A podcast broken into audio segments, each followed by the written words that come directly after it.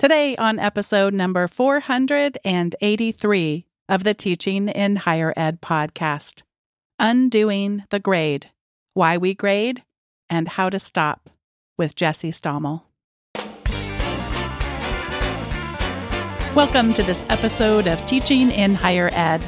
I'm Bonnie Stachowiak, and this is the space where we explore the art and science of being more effective at facilitating learning we also share ways to improve our productivity approaches so we can have more peace in our lives and be even more present for our students.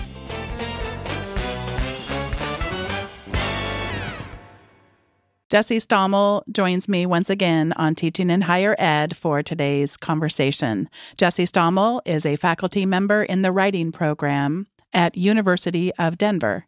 He's also co founder of Hybrid Pedagogy, the Journal of Critical Digital Pedagogy, and Digital Pedagogy Lab. He has a PhD from University of Colorado Boulder. He's the co-author of An Urgency of Teachers: The Work of Critical Digital Pedagogy. Jesse is a documentary filmmaker and teaches courses about pedagogy, film, digital studies, and composition. Jesse experiments relentlessly with learning interfaces, both digital and analog, and his research focuses on higher education pedagogy, critical digital pedagogy, and assessment. He's got a rascal pup, Emily, a clever cat, Loki, and a badass daughter, Hazel. Jesse Stommel, welcome back to Teaching in Higher Ed. Hi, it's so good to be with you again. You sent me a direct message on a platform that is confused about its name. And I couldn't read the message when I clicked on the link to go and see why it was that you were contacting me. I just knew you were asking or sharing something with me and I just thought, well, whatever it is that you have to share or do or propose, I am so in for it. So I, I was excited that we get to have this conversation about a recent work, but knowing you and I, it's going to be a conversation about so much more. So welcome back. It's been since July of 2020 since we last spoke. Yeah, I couldn't believe that. And honestly, when I sent you that message, I was saying, Hey, I'd love to chat with you on your show again. But truthfully, it was also just, let me just slide into your DMs and see what's up, see what's going on. Yeah, it's harder and harder to slide into people's DMs if you. If, I know, indeed. I guess a pretty basic thing that when you get the email, you should be able to view it. And no, no, no, no, no, no. So we're well, and it's s- also fascinating that the new platforms, the new version of the thing that is doesn't necessarily have a name currently, the new versions of that some of them don't have DMs. Mm-hmm. So there's going to be a kind of reorientation because I know that you and I, I think a lot of our conversations has happened uh, in DMs on that platform. So where are we going to continue having that conversation? I'm glad I'm reached out to you because if it just suddenly goes away, I wouldn't actually know how to get in touch with you. Yeah, and same back here. I look I thought for sure I had an email address for you. Nope, nope, nope, nope. So we have really this has been a fabric of our of our connections, and for so many, of course, in this world. So we're going to start out with I just recently was reminded by you is called a prefix. I'm, I'm going back to, you know, elementary school grammar and getting a refresher from Jesse is called a prefix. I want to first just talk about the prefix un. What does un do to words, to ideas, to anything that comes to your mind? To me, when I think of when I put the prefix un in front of something, to me, it suggests an active undoing of that thing. So it isn't the reverse of that thing. It is instead a dismantling of that thing. And to me, it often means a dismantling of both that thing practically, but also a dismantling of that thing from a philosophical standpoint, because I think there's a linguistic work that the prefix un is doing. So it's forcing us to look at that thing, re-examine that thing, both the practicality of the thing, but also the word itself and how that word makes meaning. I'm realizing that the word, uh, or sorry, the prefix un, this is often associated with ungrading, which we are of course going to be talking about a lot today. Before we do that, I'm I also associate un in my imagination, things I'm curious about unlearning. And I, as you were saying, how you think about that prefix, I was realizing that perhaps my thoughts and, and curiosity around unlearning perhaps treats that as if it is the opposite of learning. But as you were saying that, I'm realizing it is, in fact, not. What comes to your mind as you think about something that you have needed to unlearn in your life or that you have witnessed and observed others needing to unlearn in their lives? Yeah, I'm thinking about, I mean, even if I think about the word unlearning, I'm thinking about how how un is working in that word.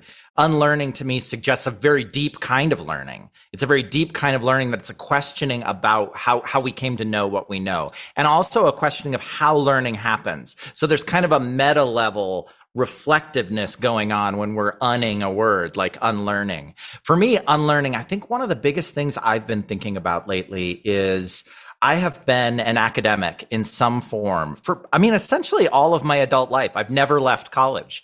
I was in, I started college when I was in uh, 1994, did my undergraduate. And then I actually, I did take off one year between undergraduate and my master's program. And I worked at Borders in Madison, Wisconsin. I worked at a bookstore. So even working at the bookstore felt, and my job felt very academic because I worked the information desk and it was, it was an awesome job because I felt a bit bit like a librarian, helping people like figure out who they were by determining what what book they would buy at Borders. And at that time, Borders was still kind of scrappy and very independent, and so it was a cool it was a cool place to work. But then I immediately went into master's program. Then I went into a PhD. Then I started teaching while I was in my PhD. Was teaching at multiple different colleges, and here I am, something like a 23rd year senior or something like that. And so the thing I've been thinking a lot about lately is how that development for me has so entrenched me in the culture of academia and the culture of higher education that even me, someone who pushes back on a lot of that sort of a lot of the cultural norms inside academia,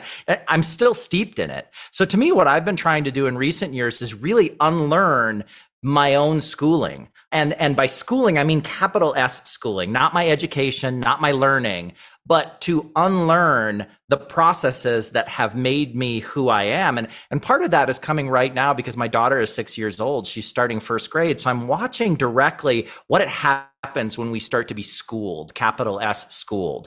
And thinking about the way that us as when if we're academics if we got phds if we got master's degrees if we've been teaching in higher education we are more capital s schooled than any people on the planet and so for us to be talking about something like unlearning or ungrading, there's an irony in that because we are the people who are who need to do that work the most and the people for whom that work is probably the hardest.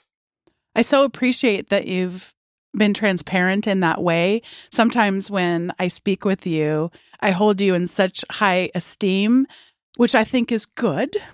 But where I, I think that's not good is when that gets the transaction that happens in my brain is when I think parts of me are bad. You know, and so I it often comes up of a feel of shame and guilt that I didn't figure it out as quick as you figured it out, which of course it's like that guy who wrote became famous. I mean, I know other people did this, but there was that guy, I think he was German, who wrote his CV of failures.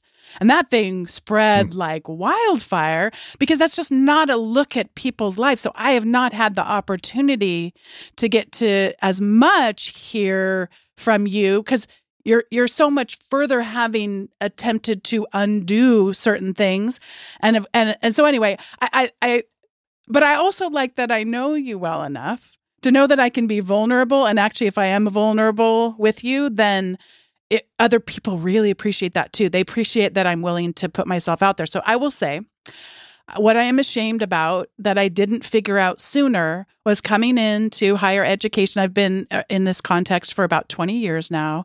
And I just remember hearing things that were spoke about, not in very concrete ways, but that like I just I didn't question it. And why why didn't I question? So things like grade inflation horrendous, awful, terrible. And I mean, and then, or, or like, like that you have to follow rules. I taught as an adjunct.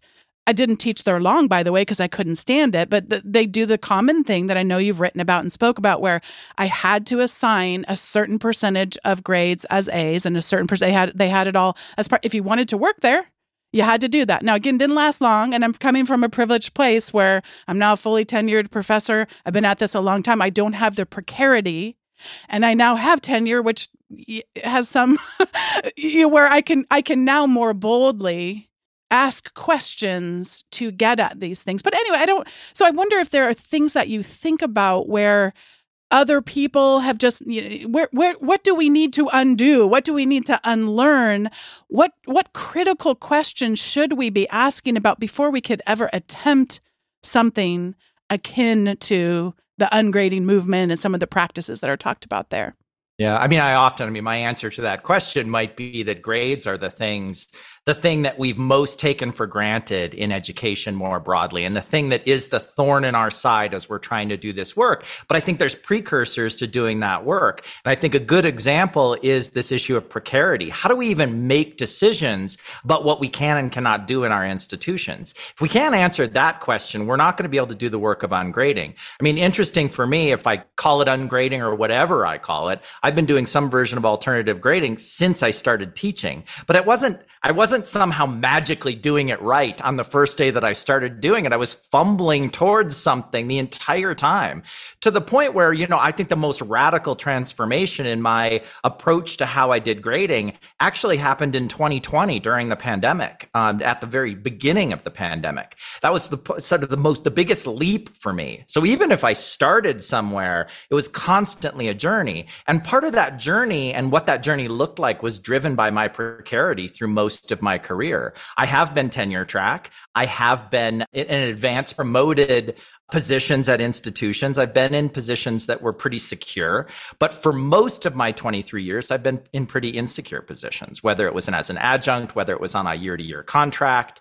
And I think that has driven a lot of my decision making. And it has also driven a lot of how I've presented my work to others. For example, if you look at what Jesse was doing publicly prior to 2010, 2011, you won't find anything. You won't find any public work published by Jesse. So that means the first 11, 12 years of my teaching career almost were silent. And in part were silent because of pretty deep precarity. And it wasn't that I wasn't doing that work, it was that I didn't feel like I could talk about it at the time.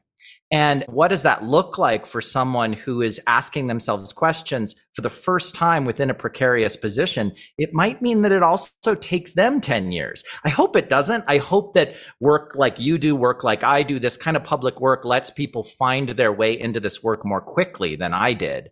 The other thing I would say is that something I've been thinking about a lot lately is about how do we make decisions about where we draw lines? So certainly we have to move slowly if we're, we're in precarious positions. Certainly, all of pedagogical work is about at certain times moving quickly and at certain times moving slowly. But I think there's also lines we need to draw. And I've been thinking about civil disobedience and the work of Henry David Thoreau and the work of, you know, a lot of different work that has been about, well, how do we actually make decisions that now is the time and we can't continue to do this?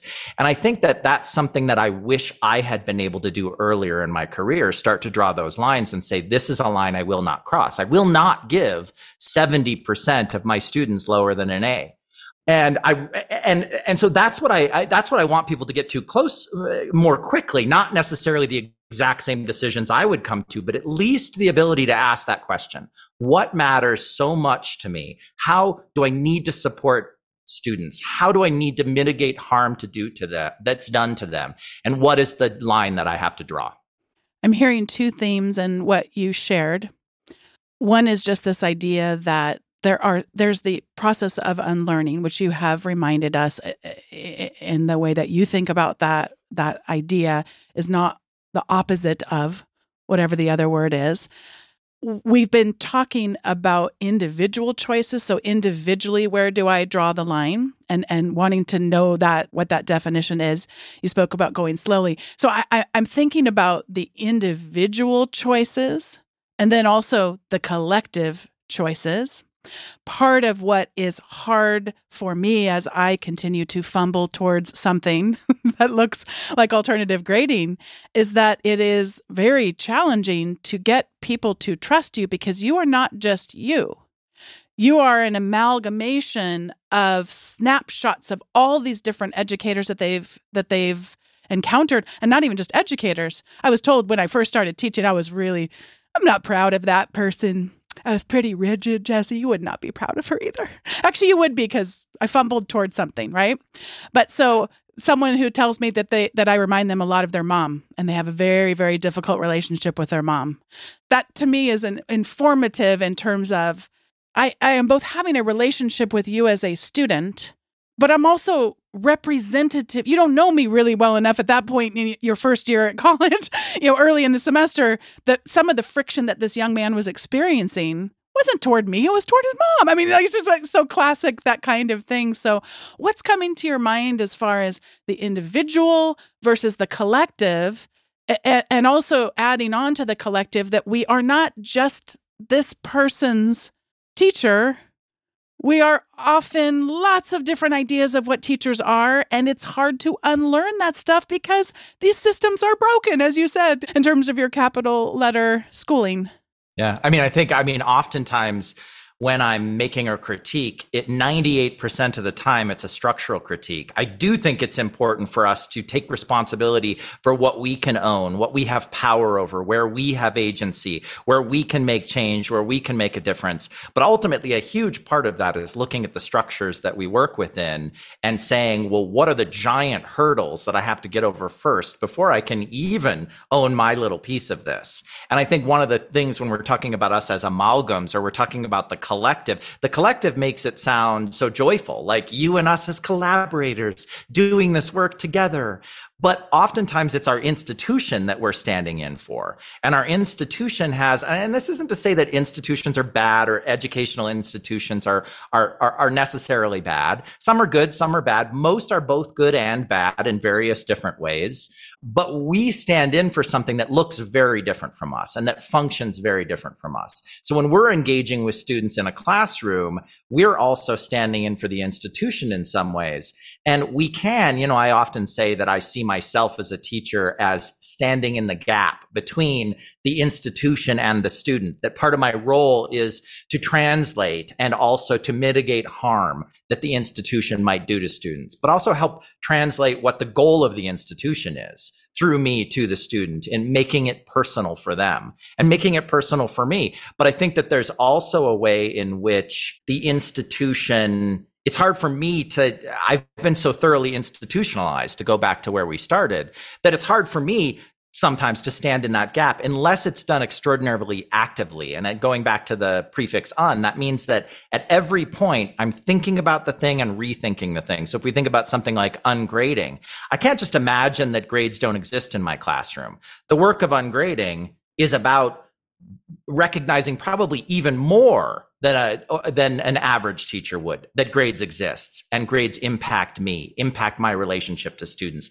impact the students. So in some ways the danger is in decentering grades i have to center them a little bit for us to talk about them and break them down as part of that. And so the, it's always a tenuous line between okay i've got to center them so we can talk about them look at them but i've also got to make sure that they don't stay there and control everything that we're doing and all the relationships that we have in reading your work and getting to hear you speak at so many different events and and and such and also the conversations I treasure from this podcast I, I know that and you just said it a moment ago you, you were talking about there's there's not one way to do some of the things that we're about to talk about. There just isn't. I, I would hope we would all be thinking of ourselves as continuing to fumble toward things that we are not done. We are still works in progress. That being said, I'd like to tell a quick vignette from when I was getting my doctorate and I'd like to get your response to it of what it does and perhaps does not tell us about alternative means for grading. One of the big challenges that we haven't really spoke about has to do with motivation. What would it look like in human beings motivation were we to not have this supposed carrot there?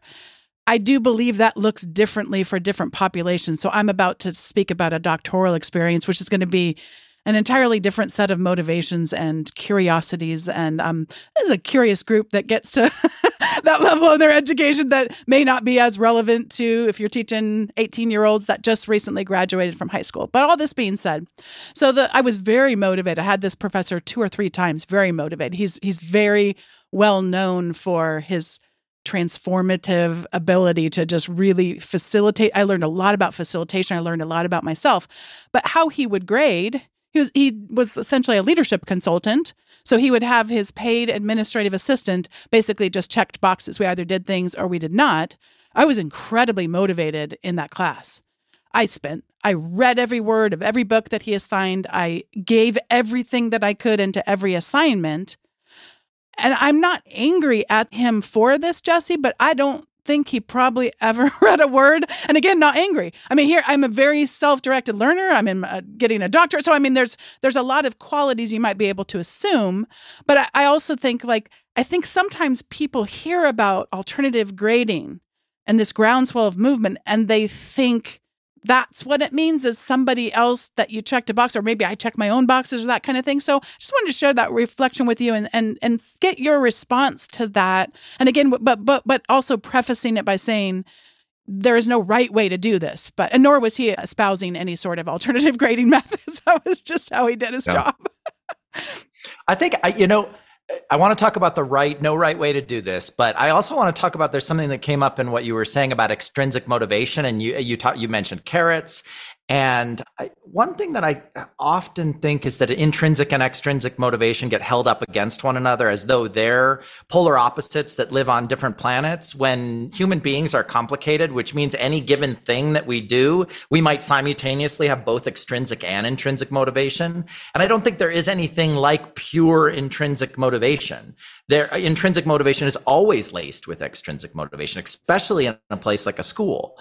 And so oftentimes when I write about intrinsic intrinsic motivation and developing and fostering intrinsic motivation, sometimes folks read that as somehow me imagining that I would at the same time get rid of extrinsic motivation. And that, eh, you know, I've actually had to tweak my writing style a little bit so that it's very clear I'm talking about developing additional, refocusing on using language that isn't putting intrinsic and extrinsic at odds with one another. And a part of it for me, I always just took for granted, of course, there's going to continue being extrinsic motivation. We can't just snap our fingers and do away with that. It's the same thing when we're talking about something like alternative grading. Alternative grading suggests that there's a, a fixed set of things that we that is the standard that we're pushing back against when when the truth is there's a lot of different standards that we're in conversation with when we're doing something like alternative grading to to talk about the thing is is there a right way of doing in some ways i guess and i wonder and, and maybe i'm just going to push on this and have us talk about it for a moment oftentimes I think that the, the, the only wrong way to do something is to do it unintentionally, is to do it in a way that isn't carefully thinking through what we're doing.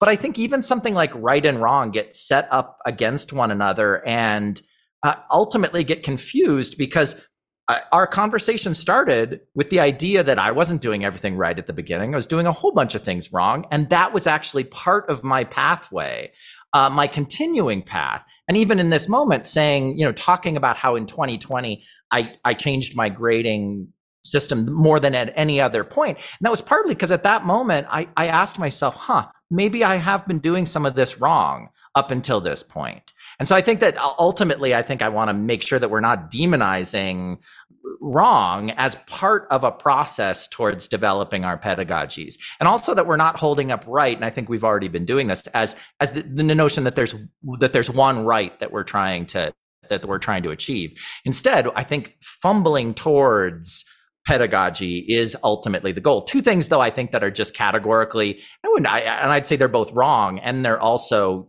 harmful is if we are hurting students in some way and we're not making attempts to mitigate that hurt or if we're allowing our in, our institutions to do harm without at least pushing back where we can given our precarity where we're able and then the other thing I would say is just when our pedagogies are just unconsidered altogether. And for me, I've often thought, is that even pedagogy? Can you have a bad pedagogy?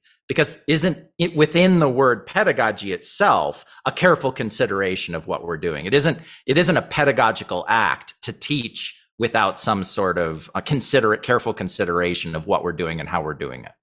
Boy those two things can take us a long way. They can take us a long way. I'm thinking about have, have you been hurt by grades in your life?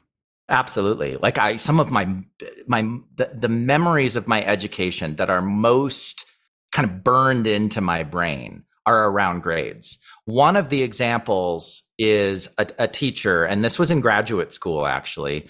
I, I worked on a project for that teacher, and I had talked about the pro- project with that teacher several times. And the assignment had a particular set of instructions. And I didn't go to that teacher and say, I'm not going to follow the instructions. I'm going to do this other thing. So I wasn't super clear, but I was, this is what I'm planning to do. I expressed it clearly and I never was told, no, you can't do that. And then I com- completed the uh, assignment, the activity, and I actually spent more time on that assignment than any other assignment in my entire college career. So it's the thing I put myself into the most. And it was the thing I felt like I owned the most. Like, this is mine. This is something I'm making for me. And the teacher accepted it. We all displayed our work to everybody. We all talked about it. And I ended up getting an A. And then a couple weeks later, my grade suddenly mysteriously changed on my transcript. And the grade for the course changed to an A minus. And I was like, what happened here? And then I got feedback on the assignment and I had gotten a B plus. And all of these are grades that like ultimately none of this matters, a B plus, an A minus, an A. To me, it was the change. And then it was also the specific comments that were given to me was essentially, oh, you didn't write enough words. You didn't follow the instructions was the response that I got back from the teacher. And it really devastated me. And I wrote to the teacher and I normally wouldn't do this. I, you know, as, as outspoken I, as I am, I don't really push back directly on authority very well or very often. I wrote to the teacher and I said, this is what I was trying to do. And this is how much of myself I put into this. And here's why I constructed this the way that I did. And the teacher said, basically, you didn't follow the instructions. And I just, I was so shut down by this. This this specific teacher was I was planning to have this teacher be the director of my dissertation. So this one thing that happened ended up changing my entire I had a completely different focus for my dissertation different committee altogether because this so th- th- so affected me. And ultimately it was feeling like a rug got pulled out from under me. And feeling like who i was was less important than whether i could follow instructions. I did almost drop out of my program altogether. I i, I went and I spent a year getting trained to be a yoga instructor and then I worked as a yoga instructor for a year and just kind of dragged my feet. I was still in my PhD program, but I kind of dragged my feet on proposing my dissertation. And I just went really slow through that phase because I was just like, I don't know if this is what I want to do with my life anymore. So it was a real, it was a real moment for me where I was forced to ask myself, like, what is this all about? And I came out of that. I know a lot of people feel so shut down by that that they never come back out of it that they do end up leaving their education or they do end up just deciding to conform utterly to what the expectations are. I ended up deciding if I'm going to keep doing this, I'm going to do it for me. And I wish that everybody felt like they were in a position to make that kind of decision. And I didn't make it every day. You know, there were lots of moments where I conformed, but it did kind of force me to ask myself if I'm going to con- continue doing this, who am I doing it for? Your second list of in your criteria is around pedagogies being unconsidered altogether. And as I contemplate the last time you and I had a chance to speak, I mean, so much, so much has changed. And of course, a big thing is about artificial intelligence. I'm sure we could have a lot of conversation around that.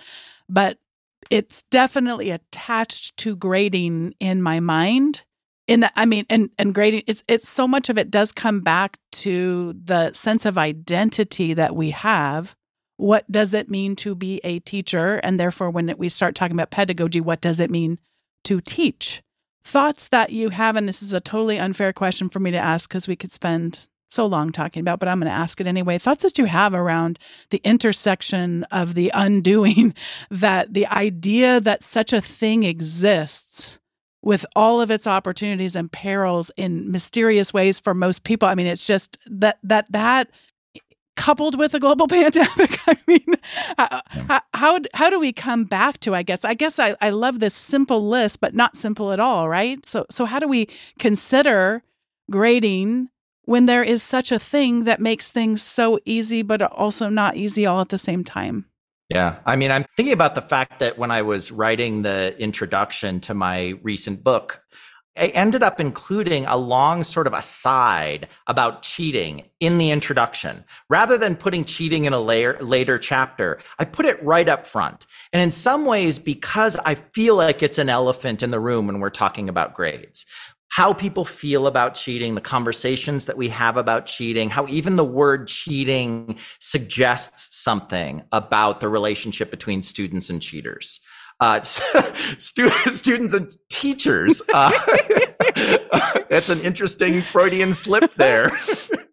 Uh, but the relationship between students and teachers are kind of in some ways controlled by the narrative and the conversation that we have about cheating. And in some ways, I think that the conversation about AI and artificial intelligence is a red herring that ultimately we have to ask ourselves, what is this conversation really about? Because we've had that conversation before, like the invention of the learning management system, the year of the MOOC, all of these moments in the history of education. We can go back to the invention of the radio lecture, the invention of correspondence courses sent by videotape, all of these moments moments where different things were happening in education that forced us to ask questions, I think ultimately about what education is for. So when I think about something like the conversation around artificial intelligence, what's really happening is we're being forced to sort of reassess what is education for? And also what is what is the role of a teacher? How do we function in relationship to students?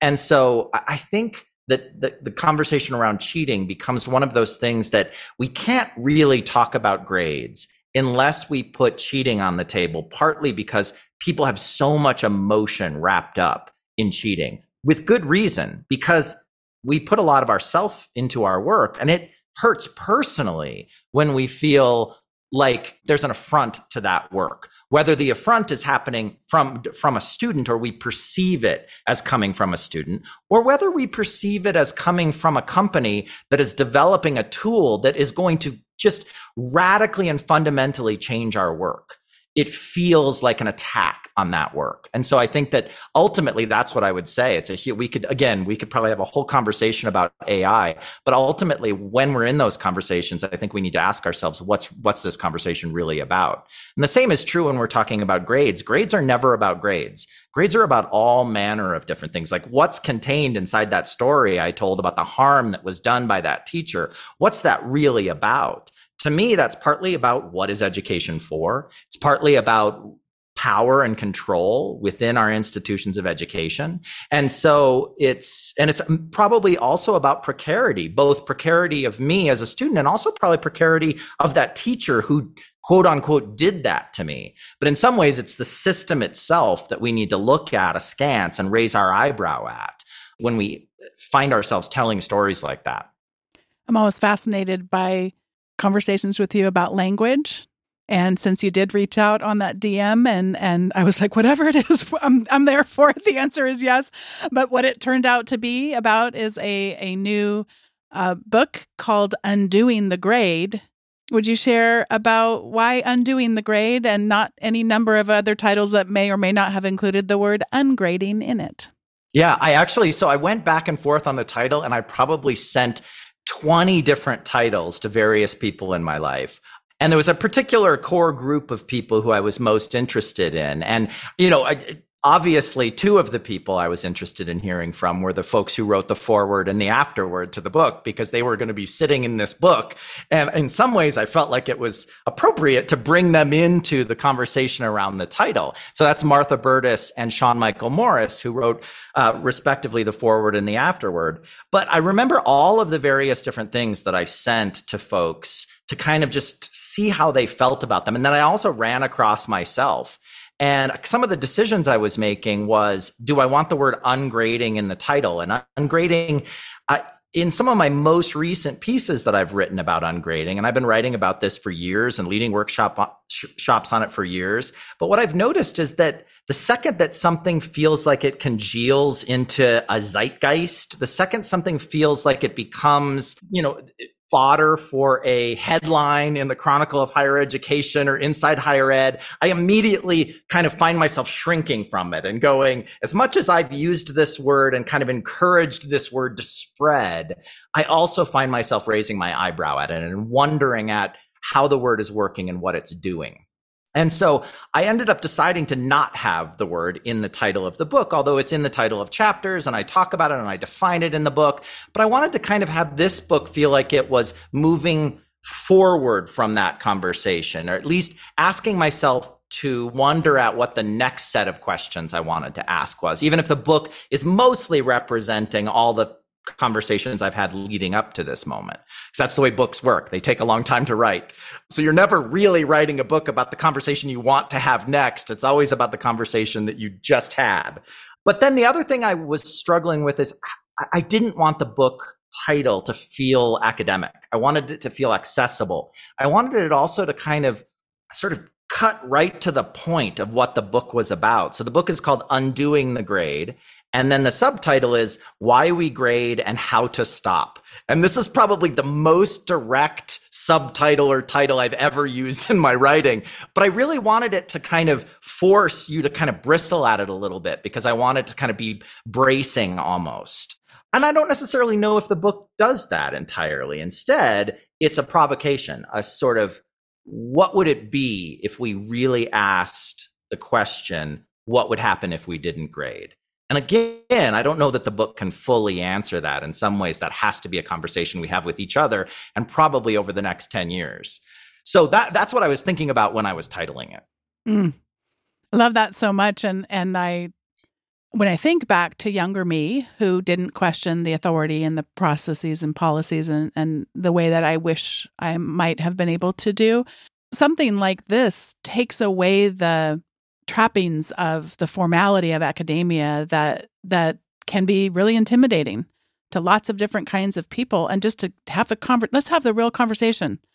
Th- those words are i could show those to our nine year old and our 11 year old and they would know what every one of those words mean. And they actually would be very well versed to have conversations about it.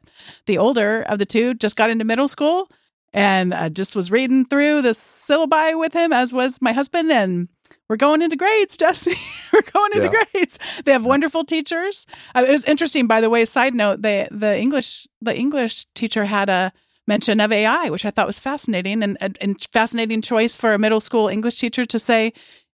They didn't say you may use AI. They just said if you use it to cite it, which I was like, well, that, that's just kind of interesting. What got into this two-page, very graphical syllabus, and what did? I mean, it's just really intriguing. So, I don't want to enter into via our son these things as if we have to be antagonistic toward the broader systems and structures. That doesn't it isn't representative of all educators and what they believe. What might be a way of fostering learning. And i, I know that you, like how do you ever measure it anyway? But i mean I, I guess fostering might be the the best the best word that i can come up with to use there.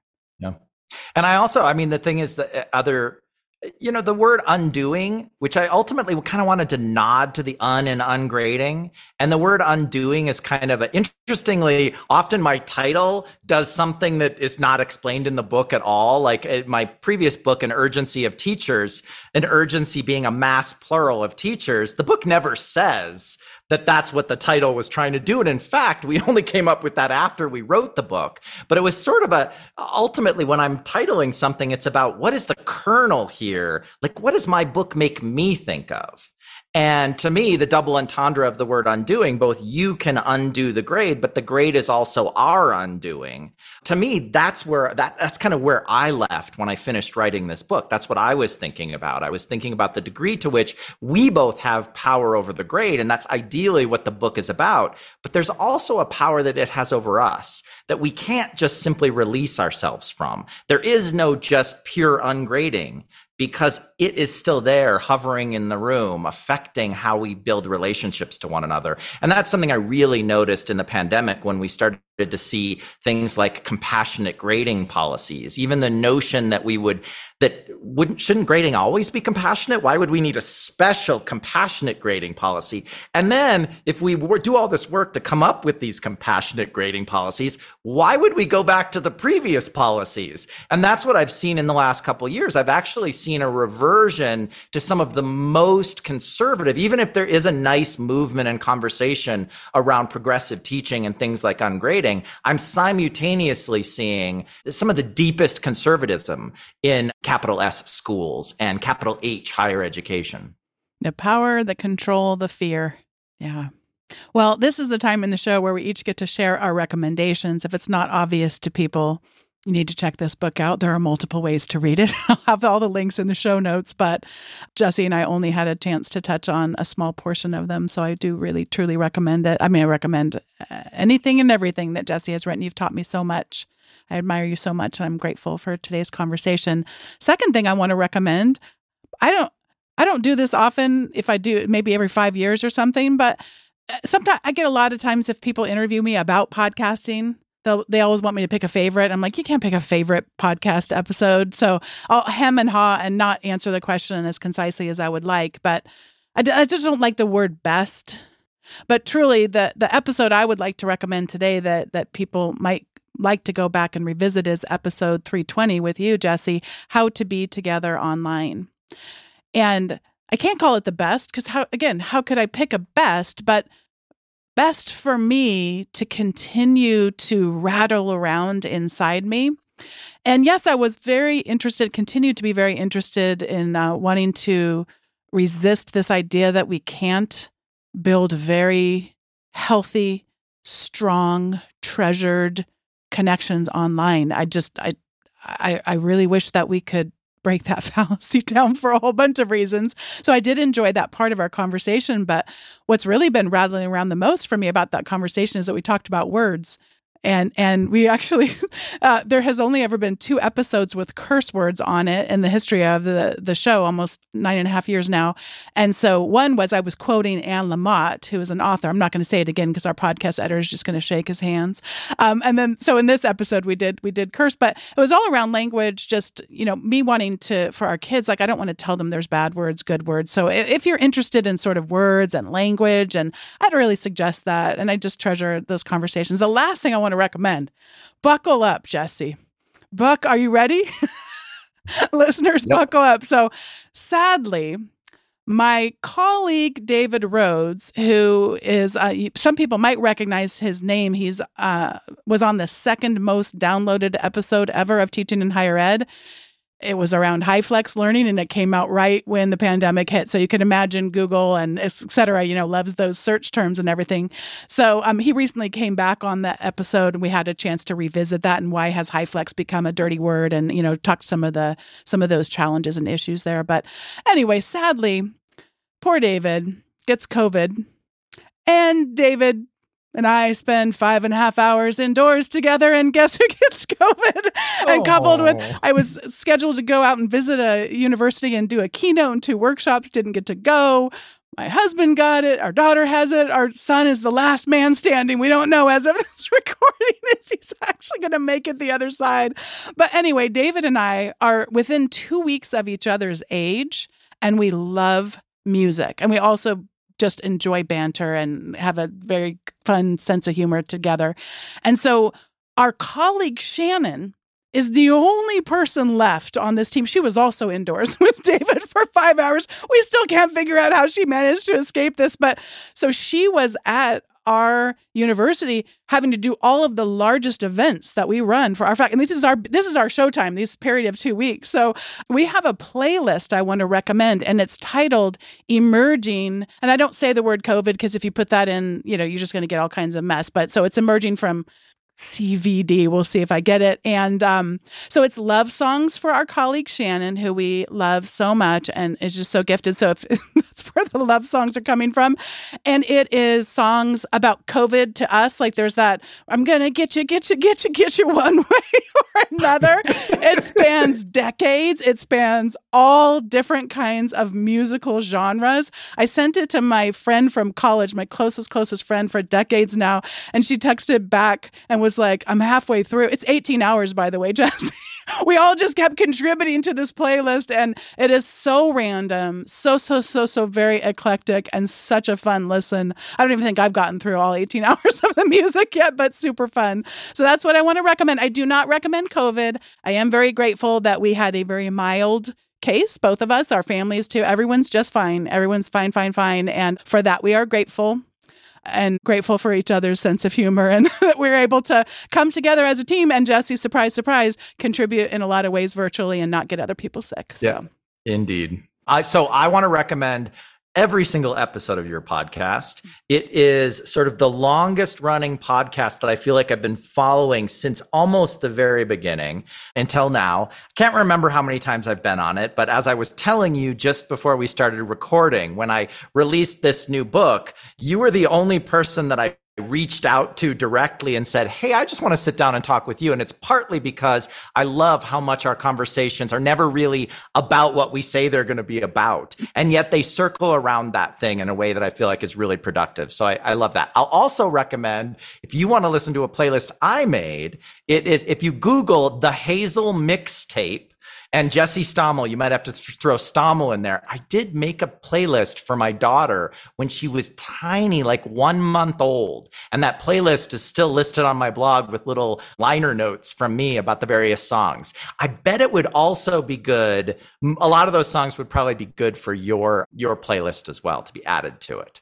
So I want to recommend a few things. One, uh, to some degree, one of the things I talk about in the book is how it's important that in order to look forward, we have to look back. We have to recognize that people have been having conversations about grades and they've been ha- pushing back on grades as long as there have been conversations about grades. There have been conversations pushing back on grades. And so really asking ourselves, like, how long has this conversation been going on? I often look at like the work of Virginia Woolf. Uh, she writes about education in a room of one's own. So there's some little kind of nods towards the notion of ungrading and how do we own our own learning right in that book. And also the work of John and Evelyn Dewey, um, John Dewey and his daughter Evelyn Dewey. Really fantastic stuff. If people want to kind of reach back and ask where are these conversations about progressive education coming from. And then I'm going to recommend two other genres of things that are essentially representative of what my life looks like. So sure, I teach and write about ungrading and talk to you on the Teaching in Higher Ed podcast. I'm also a dad and I spend time doing that. And I'm going to talk about the movie that I most enjoyed watching with Hazel recently, which is The Little Mermaid, the live action version of The Little Mermaid. I've loved The Little Mermaid since I was, I, I think I was maybe 12 or or so 12 or 13 when it came out i've always loved the little mermaid fantastic fantastic movie. The other thing i'm going to recommend is in addition to being a dad and being a teacher i also own a toy and game store in littleton colorado that i run with my husband. And just this week i was dungeon mastering for some middle school kids. We we dungeon master for 11 to 14 year olds. And the module that I took them through is called Journey Through the Radiant Citadel. And this is pr- produced by Wizards of the Coast, the makers of Dungeons and Dragons, but it is a collection of 12 different one one shots they're called, a single adventure in a collected in a in a in what feels like a story. And these ones are all written by people of color. So this uh, book won a lot of awards, 12 adventures all written by people of color, and then they intersect in interesting multiversian ways. So those are my recommendations for today.